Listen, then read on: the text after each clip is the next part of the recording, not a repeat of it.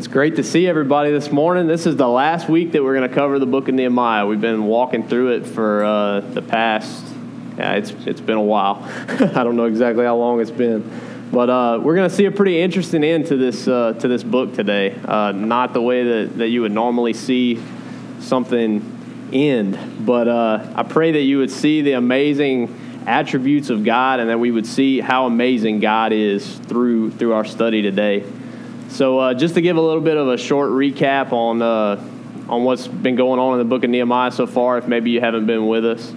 Uh, Nehemiah is in Susa, the capital, and he hears about the state of the people in Jerusalem, and uh, and he hears about the city, how the walls crumbled.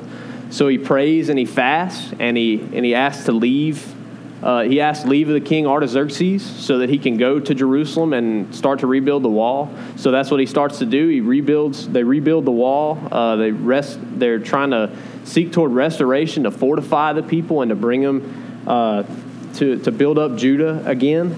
And so immediately we see that there's opposition at work uh, that, that, that, people are openly opposing this. And uh, we're going to see people like Tobiah and Sanballat again today as we go through as we go through chapter 13. We're going to see those names pop back up. But they were the ones that were completely opposed to, to the building of Jerusalem from the beginning. Uh, and then we're going to see, I mean, we see in Nehemiah that uh, the people, uh, the people of the, the Jews are oppressing other Jews, and so the rich Jews are extorting some of the poor Jews for monetary gain, and we see how uh, we see how strongly Nehemiah challenges this, and how the people are brought back to, to worshiping God through through this uh, taking place, and like how how Nehemiah restores this. And then we see that uh, the enemies are working to conspire against Nehemiah. So they try to lure him out of the city. They try to uh, set up false prophets and to prophesy against him. Uh, they try to trap him. They lure him into the temple. They say, they say, look, you need to go into the temple to be able to hide from these people. And then, uh, so Nehemiah doesn't fall for it, but he says, oh, God, strengthen my hands. Like, like continue, allow us to continue the work. And so then they finish the wall, but, uh, but this story is not set to, uh, to finishing the wall. Like that's not that's not what this story is about. Uh, we find out that this redemptive story in Nehemiah is about bringing bringing back his people, and so uh, his people are rescued, renewed, restored, and reconciled to him. And so the people hear the law and they respond to the law. We see that in, in chapter 8 and chapter 9. And so uh, they apply scripture. They apply the scripture that they hear. They confess their sins. They're fasting in sackcloth they're, uh, they're praying to God and they're recounting. Uh, you see in chapter 9, they pray to God and they're recounting their unfaithfulness and God's faithfulness. So uh, they're going throughout history, the history of the Old Testament, saying, like, God, we were unfaithful in this situation and you were faithful. And so um, they see who God is and what he's done and that culminates into this massive outcry of worship in chapter 12 and that's kind of that's kind of where it all goes to chapter 12 verse 43 it says and they offered great sacrifices that day and rejoiced for god had made them rejoice with great joy. The women and children also rejoiced and the joy of jerusalem was heard far away. So like at this point if you know, it's kind of weird to say it, but like if I'm writing the book of Nehemiah, like this is this is where it finishes. This is where it's it's done because like like these people are brought from shambles. Like it's the ultimate. I mean, it's the ultimate story, the ultimate underdog story, if you will. Like these people are brought from nothing, and it all kind of builds to this point where they're they're marching people around the city and. Uh, let's see. I mean, I mean, we'll see. You see in chapter twelve, they see clearly who God is, uh, the redemption of His people, and it's left them amazed at who He is. And so, like, they're walking in His commands. They're zealous for the law, and I mean, they're brought from living in shambles and they're restored. Like that's the thing. And so they're dedicating the wall. There's choirs marching around. They're singing praises to God. Like they're on top of the wall marching around. They're singing praises to God and they're offering sacrifices and praising God with joyfulness so that all of the people around them can hear them. So like close it up, right? It's done. Like that's that's where I would want to end would want to end the book of Nehemiah, but instead we jump into the next chapter and cha- into chapter 13. And so if you've already read ahead, uh, you can see that it gets uh, it gets really crazy really quickly. Like uh, it's a it's definitely an odd an odd ending for a book. But let's uh, let's go through it and, and talk about it. So uh, in the first part of uh, in the first part in verse one, it says, "On that day they read from the book of Moses in the hearing of the people." And in it was found written that no Ammonite or Moabite should ever enter the assembly of God. For they did not meet the people of Israel with bread and water, but hired Balaam against them to curse them. Yet our God turned the curse into a blessing. As soon as the people heard the law, they separated from Israel all those of foreign descent.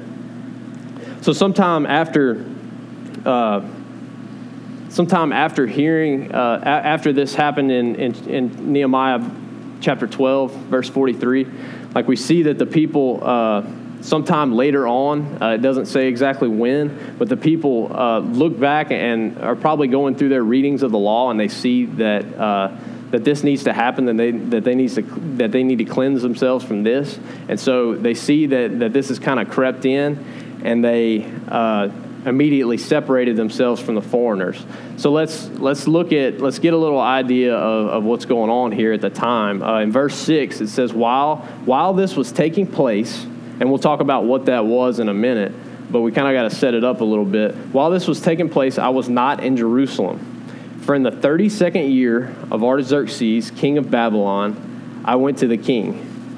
And after some time, I asked leave of the king and came to Jerusalem. So Nehemiah gets to the point where his trip to Jerusalem is over. Like he's he's done what he needs to do. He's he's come in and he's restored the wall and restored the people. Uh, you know, God has restored the people through him. And now it's time for him to go back and fulfill his duties as cupbearer to the king. And so he goes back to the king uh, with the intention of returning. And so, so he, uh, the 32nd year, it, it, tells us that the 32nd year is the year when he leaves. So to kind of put this on a timeline, it's been 12 years since Nehemiah heard the news about Jerusalem up until this point. And so, uh, sometime later, and it doesn't give a specific date, but uh, based on some of the information that's that's given in in chapter 13, we, we can see that it's that it, it must be a good bit later. Uh, Nehemiah takes leave of the king again, and he returns to the city of Jerusalem. So so he's been building the wall. He goes back to Susa, and then he comes back to Jerusalem for a for a second time. And so, what does he see when he returns? Let's go back to verse four. Uh, it says, "Now before this." Eliashib, the priest, who was appointed over the chambers of the house of God, and who was related to Tobiah, prepared for Tobiah a large chamber where they had previously put grain offerings, the frankincense, the vessels, and the tithes of grain, wine, and oil, which were given by the commandments to the Levites, singers, and gatekeepers, and the contributions for the priests. So Eliashib is appointed as the high priest. So he's over the chamber of the house of God. Like that's that's his duty. That's what he's uh, been called to do.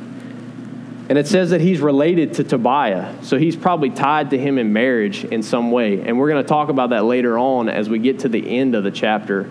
Um, that, that was some, some type of marriage amongst some of the people that were not Jews into the Jewish into the Jewish people.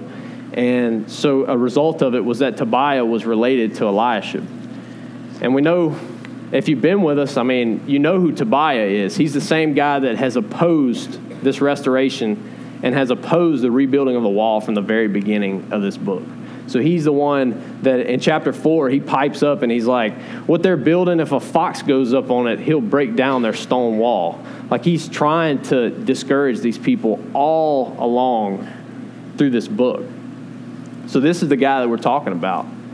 And so since he and Eliashib are related and now they're apparently boys or something, he decides to move him into the place where the appointed offerings were supposed to sit. Like he moves him into the place where all of these, where this grain and all the stuff that we just talked about are, are supposed to go. So they're clearing out, I don't want you to miss it, they're clearing out some aspects of worship to God, like things that, that allow them to worship God. They're clearing those things out to make room for a man who was and is opposed to God's work completely. And so, I mean, if you look into it, Tobiah had not really changed his ways or repented in, in, in any way that we can see. Uh, he just wanted to take advantage of probably being on the winning team. Like Jerusalem has gone from being this place that was in shambles when he was working against it, but now it's probably a pretty prosperous place. I mean, we see all the people later on in this chapter coming in and trying to sell goods and, and trying to, uh, so it, it's become a place of, of commerce. And so he just wants to, he just wants an apartment downtown. He wants to be right in the middle of, of what's going on here. And so and I mean, we can see how this is supposed to go at the end of chapter 12. We can see what, what this room was set up for. It says, On that day, men were appointed over the storerooms, the contributions, the firstfruits, and the tithes, to gather into them portions required by the law for the priests and for the Levites, according to their fields, according to the fields of the towns. For Judah rejoiced over the priests and the Levites who ministered. And they performed the service of their God and the service of purification, as did the singers and the gatekeepers, according to the command of David and his son Solomon. For long ago, in the days of David and Asaph, there were directors of the singers, and they were songs of praise and thanksgiving to God. And all Israel, in the days of Zerubbabel and in the days of Nehemiah, gave the daily portions for the singers and the gatekeepers. And they set apart that which was for the Levites, and the Levites set apart which was for the sons of Aaron. So, this is the place in the temple where the goods were stored in order to provide for the people that are in service to God. So, like, the, these are the provisions that are, that are given to them. So, Eliashib, the high priest, is prioritizing his family over the covenant that was made with God. Like, like previously, we see that they, that they made a covenant to, to do these things, and Eliashib is, uh, is prioritizing that over the covenant that was made with God. So, this gives reason to why Nehemiah is so frustrated with this.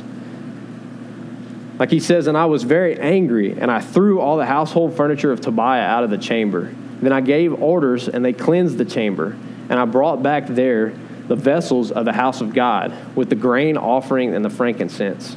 So it goes on to say in verse 10 I also found out that the portions of the Levites had not been given to them, so that the Levites and the singers who did the work had fled each to his field. So I confronted the officials and said, Why is the house of God forsaken? And I gathered them together and set them in their stations. Then all Judah brought the tithe of grain, wine, and oil into the storehouses. And I appointed as treasurers over the storehouses Shelemiah the priest, Zadok the scribe, and Pedaiah of the Levites, and of their assistant Hanan the son of Zaccur, son of Mattaniah, for they were considered reliable and their duty was to distribute to their brothers. Remember me, O my God, concerning this, and do not wipe out my good deeds that I have done for the house of my God and for his service. So we got Tobiah living where the goods to meet the needs of the people are supposed to go. And the people, so, so you, you can kind of picture what's going to happen here. The people don't regard tithes at this point, there's nowhere to place them, so the people kind of uh, following the lack of care shown by their leadership in Elisha, the high priest, the people kind of stopped tithing. And so they stopped giving to the Levites. And so now the Levites are not able to support themselves. So they go, they can't uphold their responsibilities in the house of God. And so they go back to do the things that they need to be able to survive. So that's going back to their fields and working their fields. And so Nehemiah calls these people back and he appointed people to distribute the goods accordingly, and he sets the proper worship of God back into place. And so we tend to look at people uh, in this time, in Nehemiah's time, we tend to look at them and we tend to see, uh, we tend to say, like, why, why did they do that? Like, what, what would bring them to do that? They see all these things that God's done uh, to bring them to this place. Why would they immediately avert back to their, to their old ways? And so we tend to wonder what, what goes on in their minds. I mean, we see people who are restored and concerned about holiness and they drift away. But over periods of time, aren't all of us drawn to do the same thing? Aren't we, aren't we prone to aren't we prone to drift away in our own ways?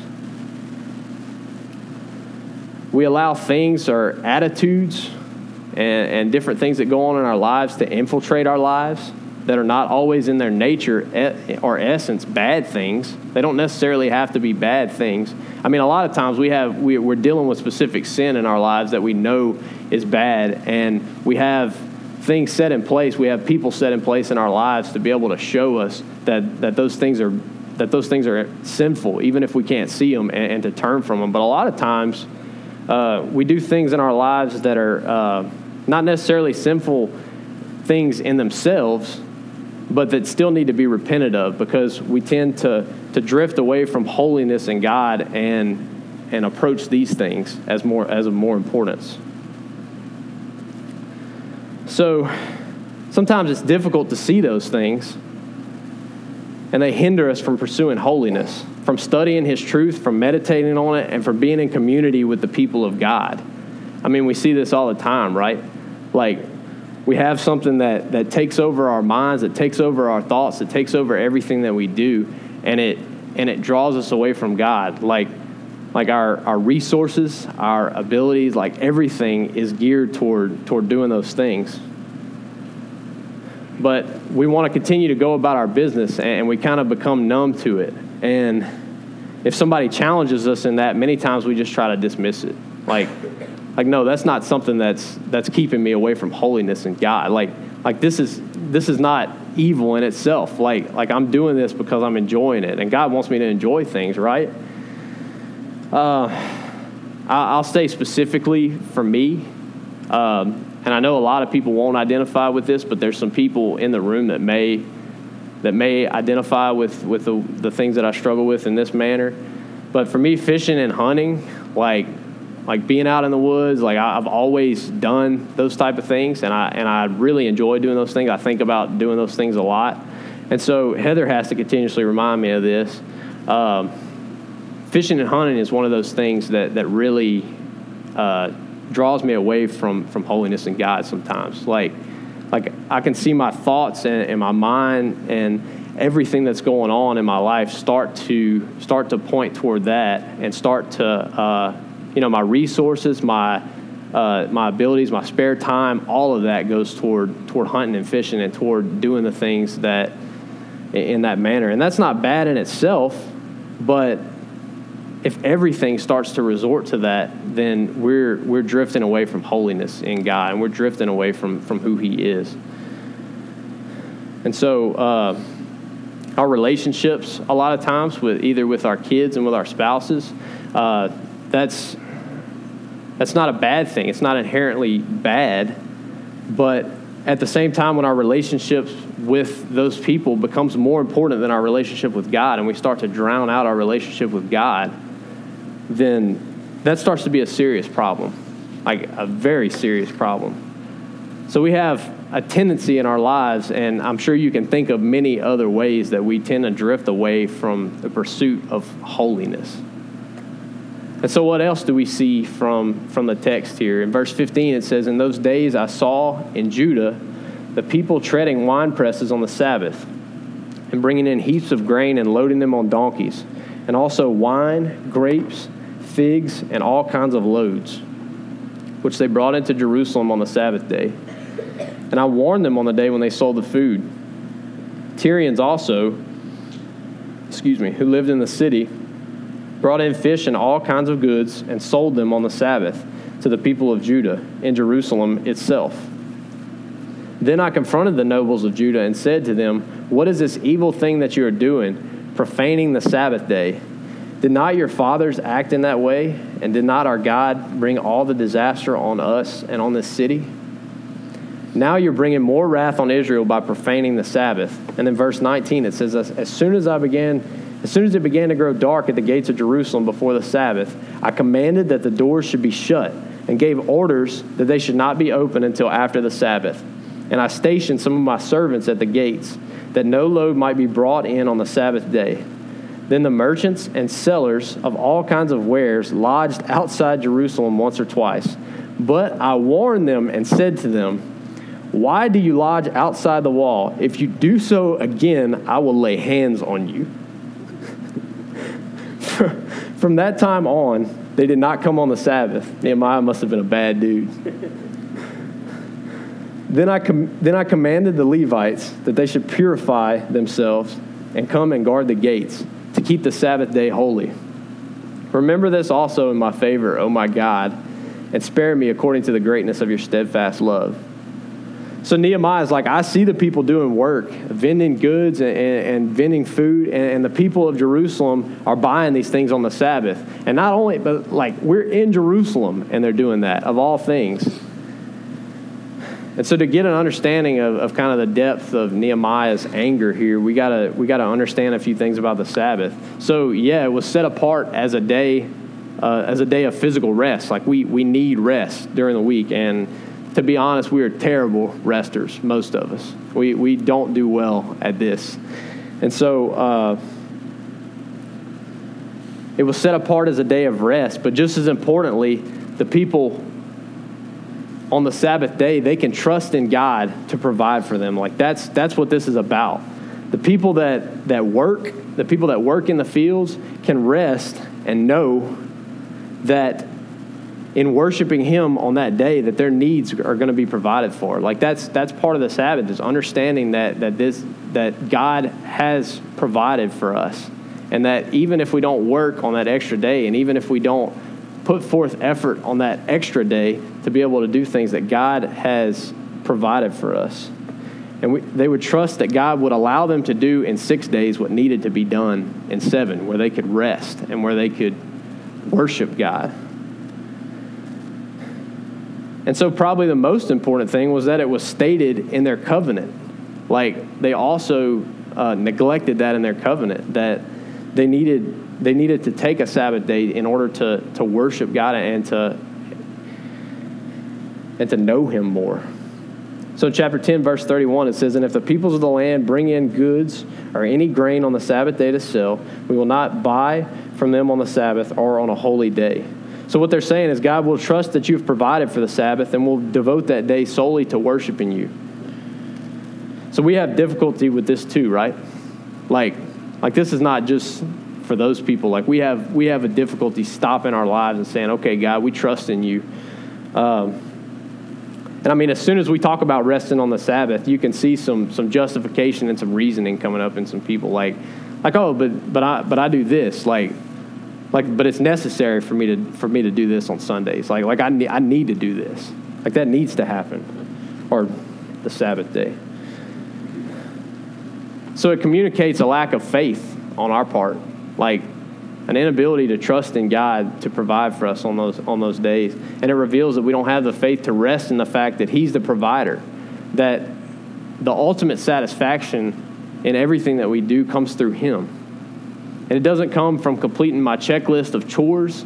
It doesn't come from me, as much as I love cutting my grass, it doesn't come from me getting my grass cut on a specific day.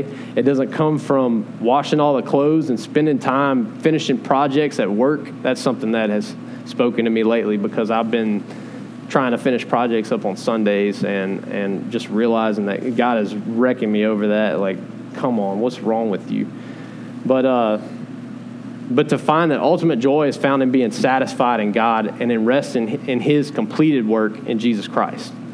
Like, that is the purpose. Honoring the Sabbath is one of the ways that we can fix our eyes on who He is.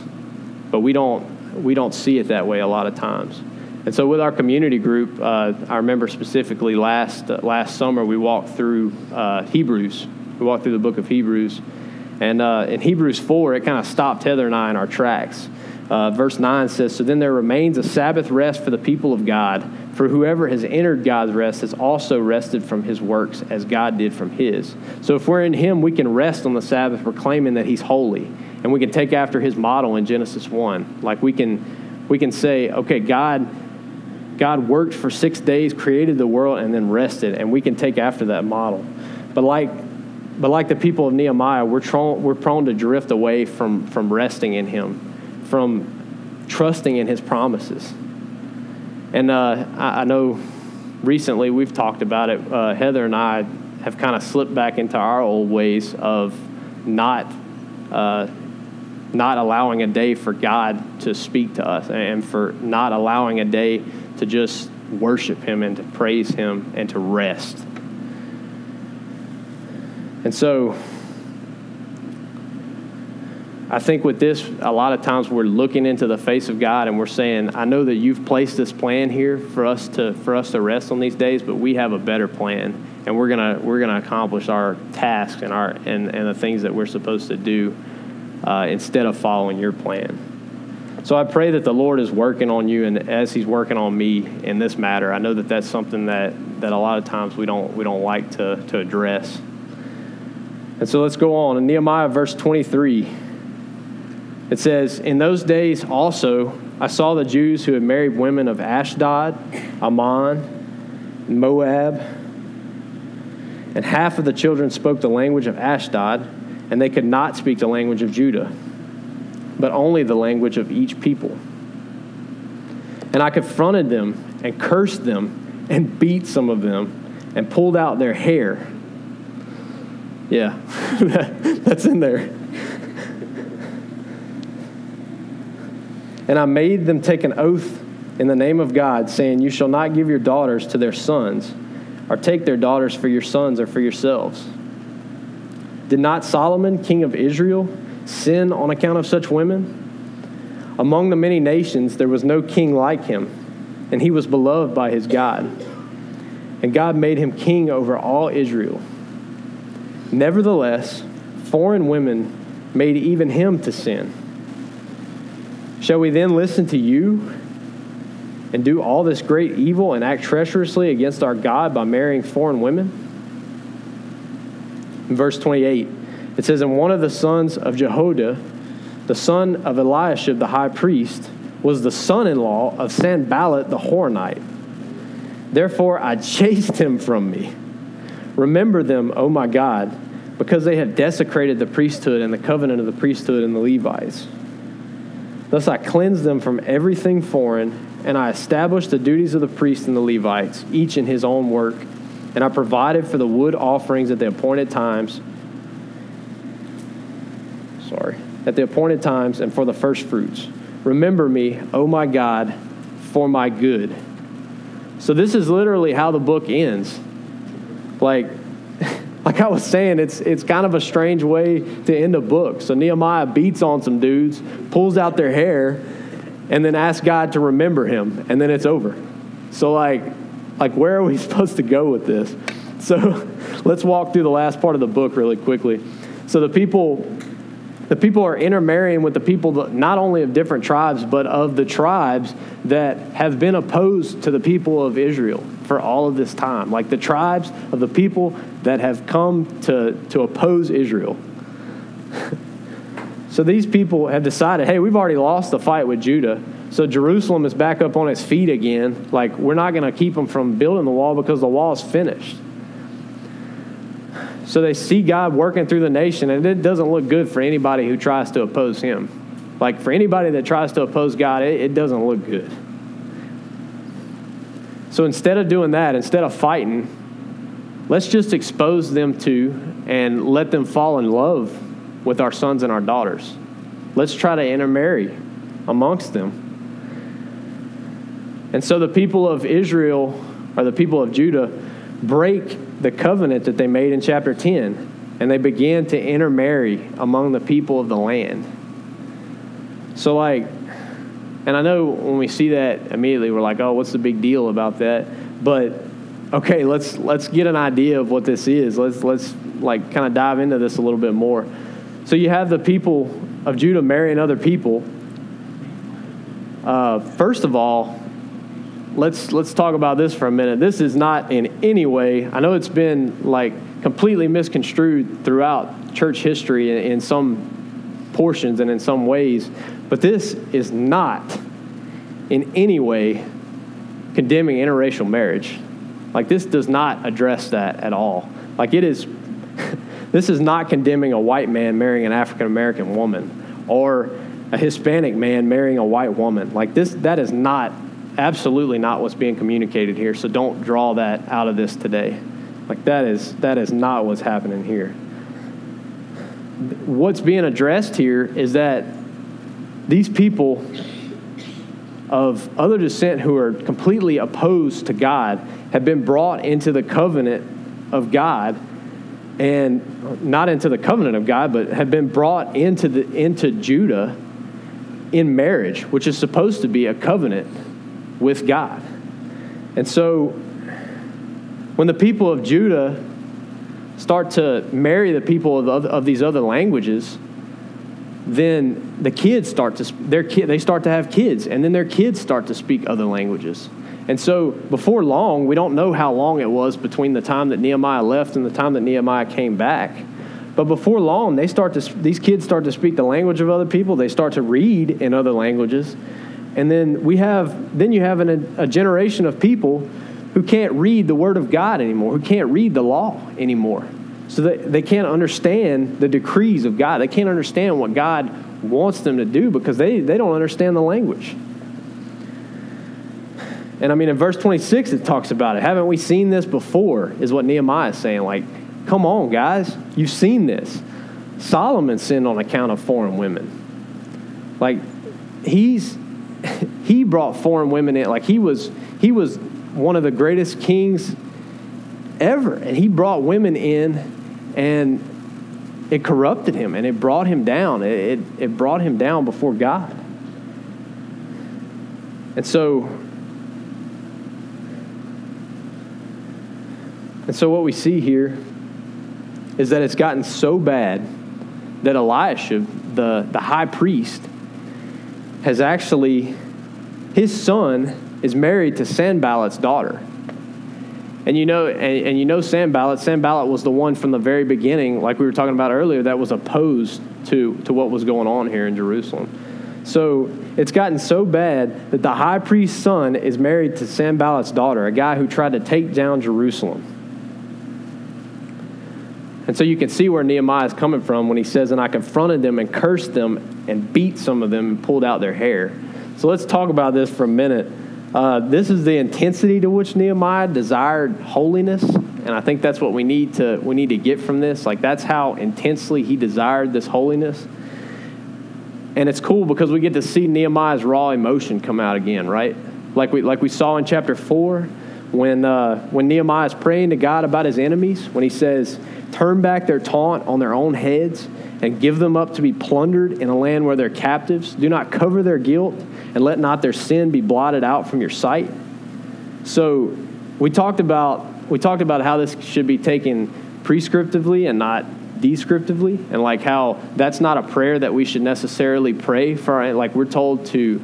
Uh, you know, we're, we're not told to condemn our enemies, but we're told to pray for our enemies. We're told to lift up our enemies and to care for our enemies. And so that's not necessarily a prayer that, that needs to be prayed uh, by us, but we get to see, you know, who Nehemiah is. We get to see uh, what's, uh, you know, kind of how this is coming out in him and how angry he is and how much he desires this holiness. And so it's probably not a great idea for if you see somebody within our church body that's like, uh, you know, not pursuing holiness to go and try to rip their beard out or something like that. Like that probably is not the best way toward reconciliation and toward bringing people back toward Him. But we get a glimpse into the intensity of the sin that takes place and into what Nehemiah wants us to see from that.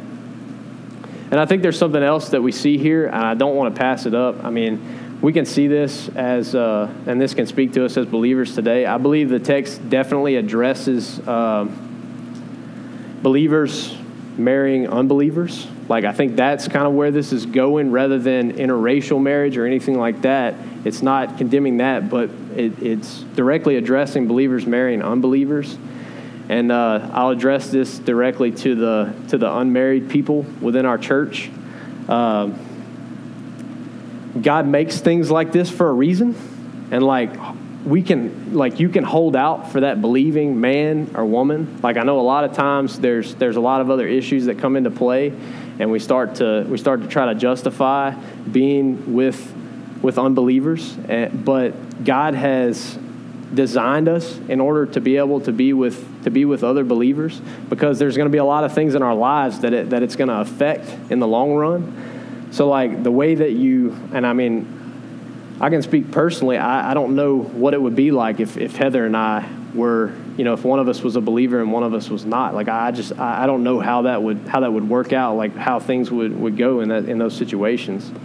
Um, you know, the way that you spend your time and your resources as a couple is going to depend on. You know, I mean, that's gonna that's gonna be a direct effect of that. Uh, what you when you when you do have kids, what you teach your kids, and what's what's happening. Like like how does how does that work when you have a believer and an unbeliever in the same house and you're like teaching kids uh, two they, they probably hear they're probably hearing two different things and and there's so many other things that we can think about here that uh, that should discourage us from doing this but I believe that that the text is directly addressing that here so I didn't want to I didn't want to pass that up and so with that we see that that the book of Nehemiah has come has come to an end.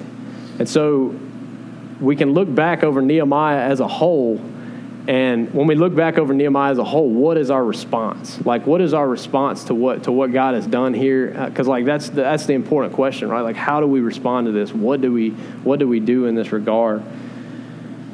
And so, like Blake stated last week, our response to the book of Nehemiah should be the same as theirs was in chapter twelve, verse forty three. So, who he is and what he has done should always lead us to genuine, heartfelt worship. Like we should, we should respond in that way.